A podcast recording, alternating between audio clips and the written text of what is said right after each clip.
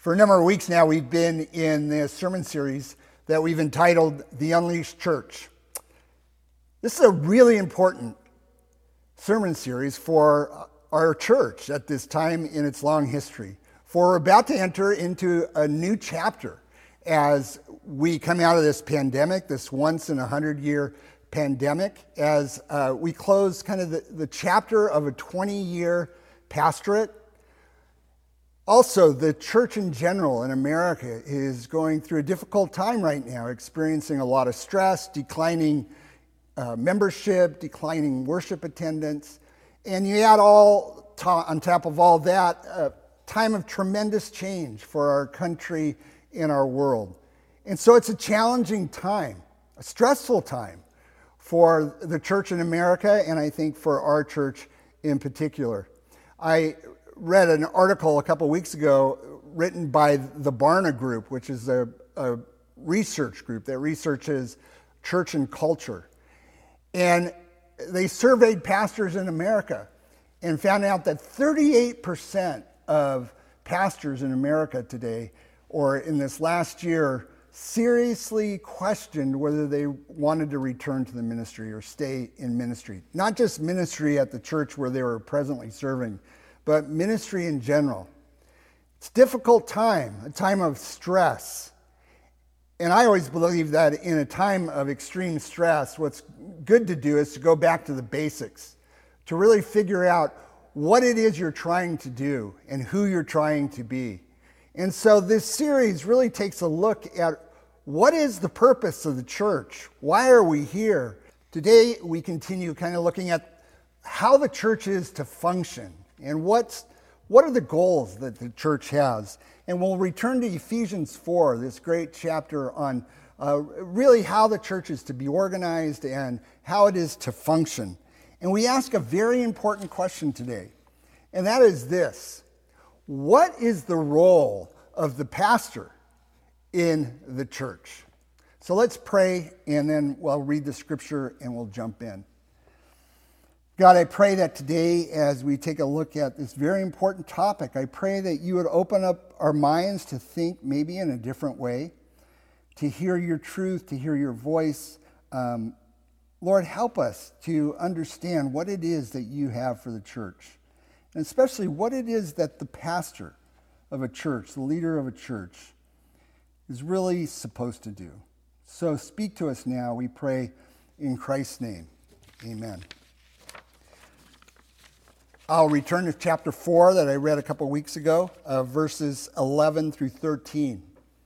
So Christ himself gave the apostles, the prophets, the evangelists, the pastors, and teachers to equip his people for works of service, so that the body of Christ may be built up until we all reach unity in the faith and in the knowledge of the Son of God, and become mature attaining to the whole measure of the fullness of Christ. So here's the question today What exactly does a pastor do or is supposed to do?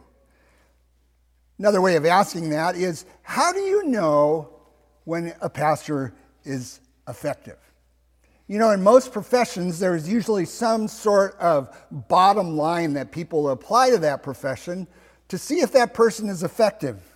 Usually, one or two things that the professional must do in order to receive high marks. There seems to be a, a bottom line that is very easy to define and determine whether a person is doing her or his job effectively. For example, I was on a plane last week and I thought about the pilot. What is the bottom line for a pilot?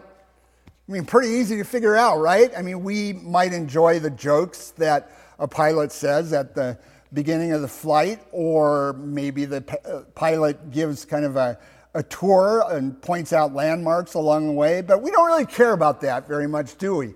What we care about is whether we arrive at our destination safely, whether that pilot can land that plane and we get off the plane safe. There's a very clear line, bottom line for a pilot, and that's whether he flies the plane well. Let's look at some other professions. How about a surgeon? This is pretty easy, right? I mean, we kind of like bedside manners, but let's be honest. What do we really look for in a surgeon? When I had back surgery a number of years ago, I wanted a surgeon who knew what she was doing. When my doctor told me that uh, he had done a few thousand of the surgeries that I was facing, I, he gained my confidence. When he informed me that the success rate for this particular surgery nationwide was 95%, but his success rate was 98%, I was pretty sure that I wanted him as my surgeon. And when he told me that he had been performing these types of surgery operations for some 25 years and had never lost a patient, well, I knew that I had found my man. Pilots and surgeons, it's pretty easy. The criteria are pretty clear. As, as for other uh, professions as well. A car mechanic, what do you want? You want somebody that can fix your car. A salesperson, are they good at closing the deal? Trial lawyer, do they win more cases than they lose? So, for most professions, pretty clear. There's a bottom line. But think for a moment how you judge the performance of a pastor. What criteria do you use to evaluate the job that the pastor is doing? Is there a bottom line for a pastor? Well, some of you may say, oh, yeah, that's easy. A pastor, the bottom line is does that pastor preach great sermons? Sermons that touch the heart and the mind, that inspire people to go out and live the Christian life in their daily lives, to live the Christian life with vigor and commitment. Obviously, sermons are the most important task that a pastor has. Now, some of you may disagree. For you, a fine sermon, it's, it's important, but really what you want in a pastor is you want someone who is loving and kind and who knows you. A shepherd, a shepherd who knows you and your name and your your spouse's name and your children's name. And if they are really good, may know your dog's name. you want a pastor who cares about you, who is there when you're about to go into the surgeon's room uh, to have surgery. So, pastoral care, knowing your people, good people skills, that's the most important thing, right?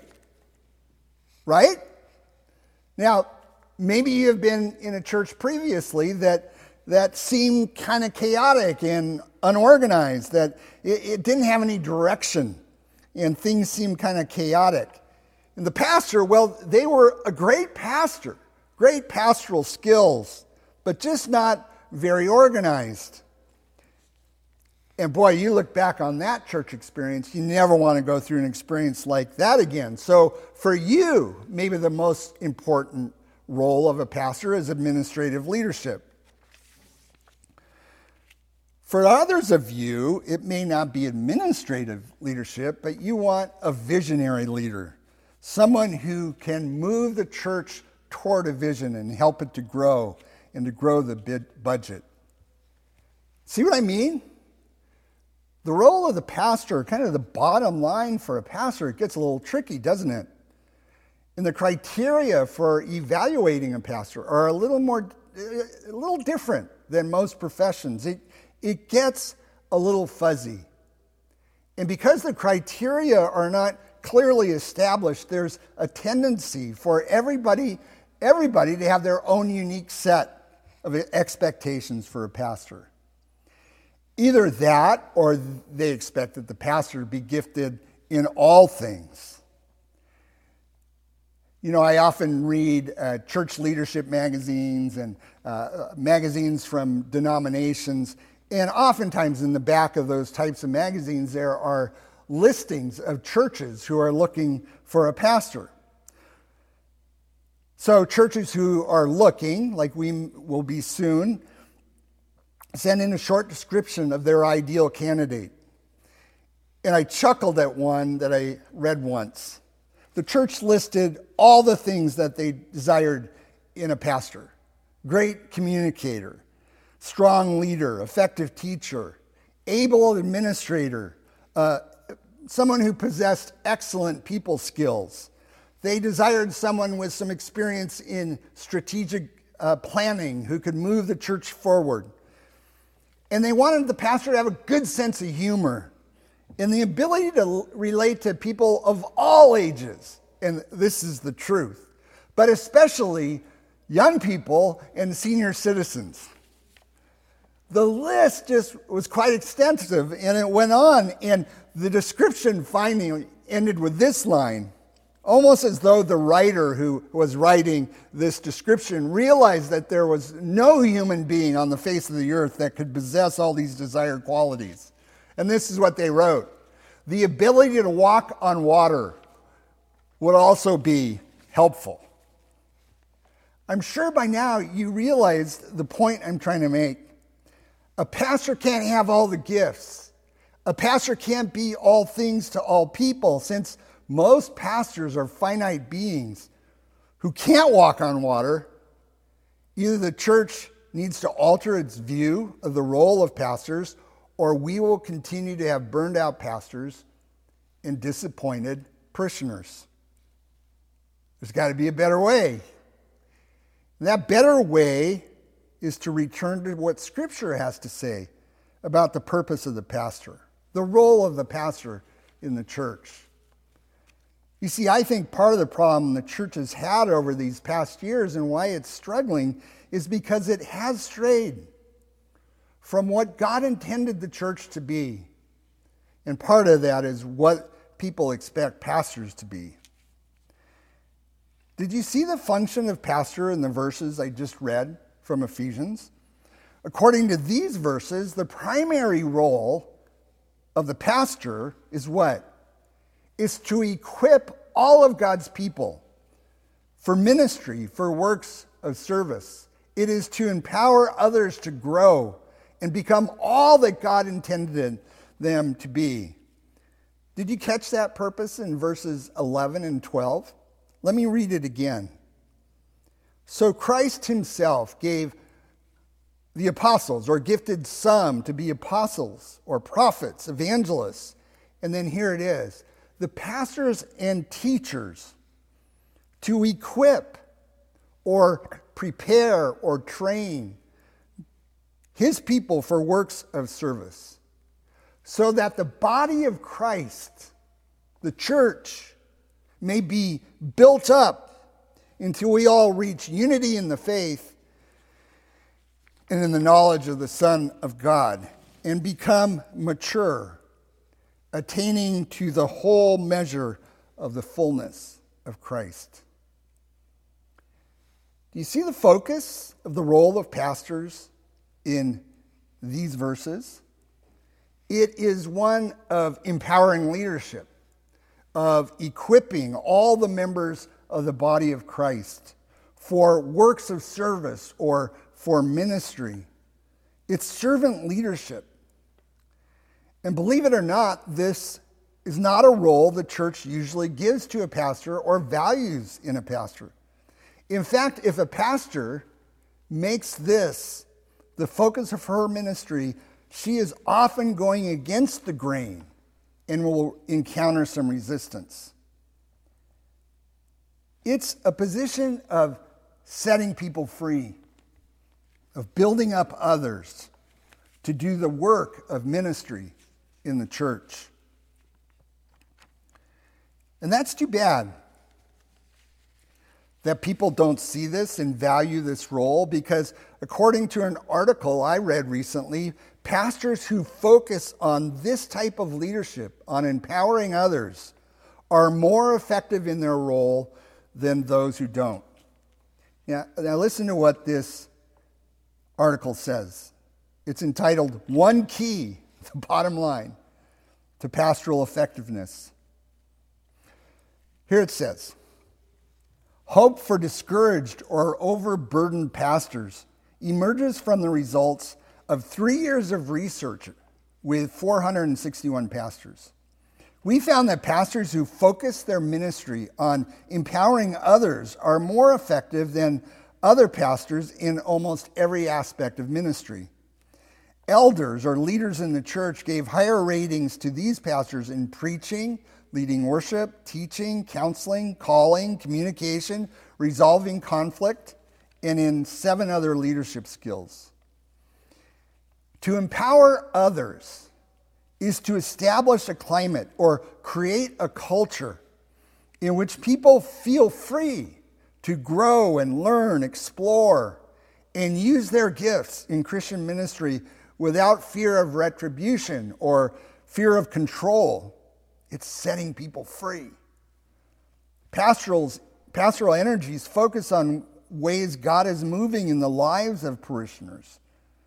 So, in that way, it's very relational. And the pastor does know the people. And this integrating role enables pastors to make priority decisions among the overwhelming demands of their time. They channel their energies into actions that free people to receive God's power for living. Now, this, the article continues, may all seem quite obvious, but we found that there are very specific ways in which to empower others. Helping people find meaning for living empowers them with a reason for living. Unconditional acceptance and empathetic listening frees people to take off their masks and relate to trusted others. Identify, identifying, affirming, and channeling people's gifts encourages them to become more than ever, more than they ever dreamed they could be.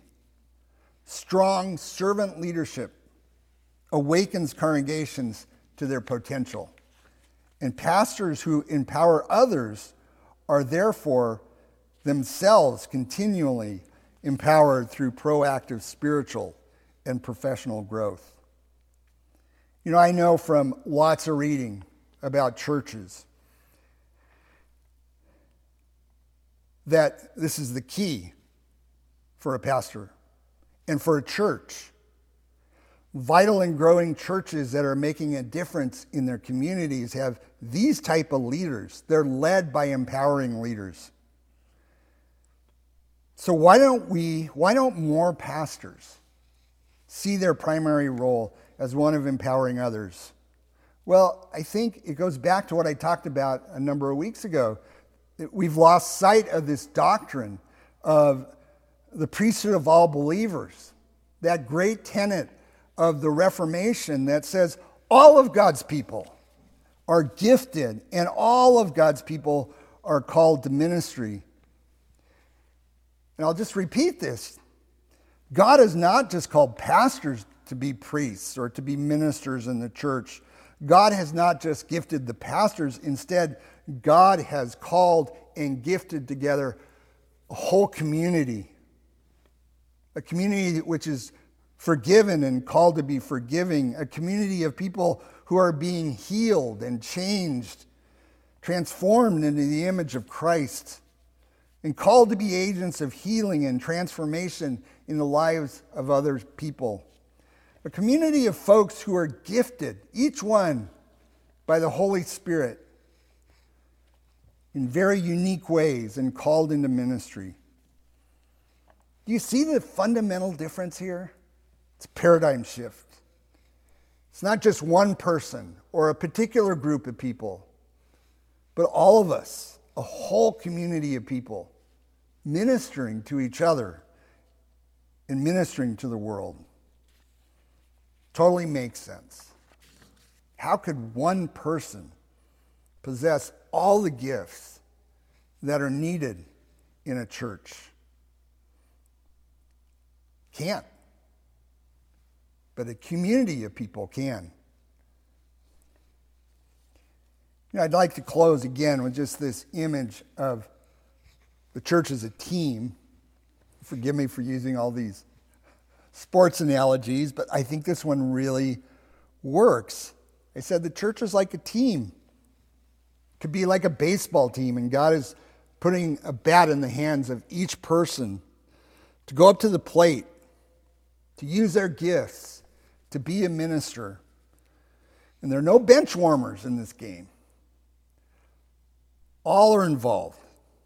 We're all out there on the field playing together, including the pastor. And I see the pastor as kind of the, the player coach.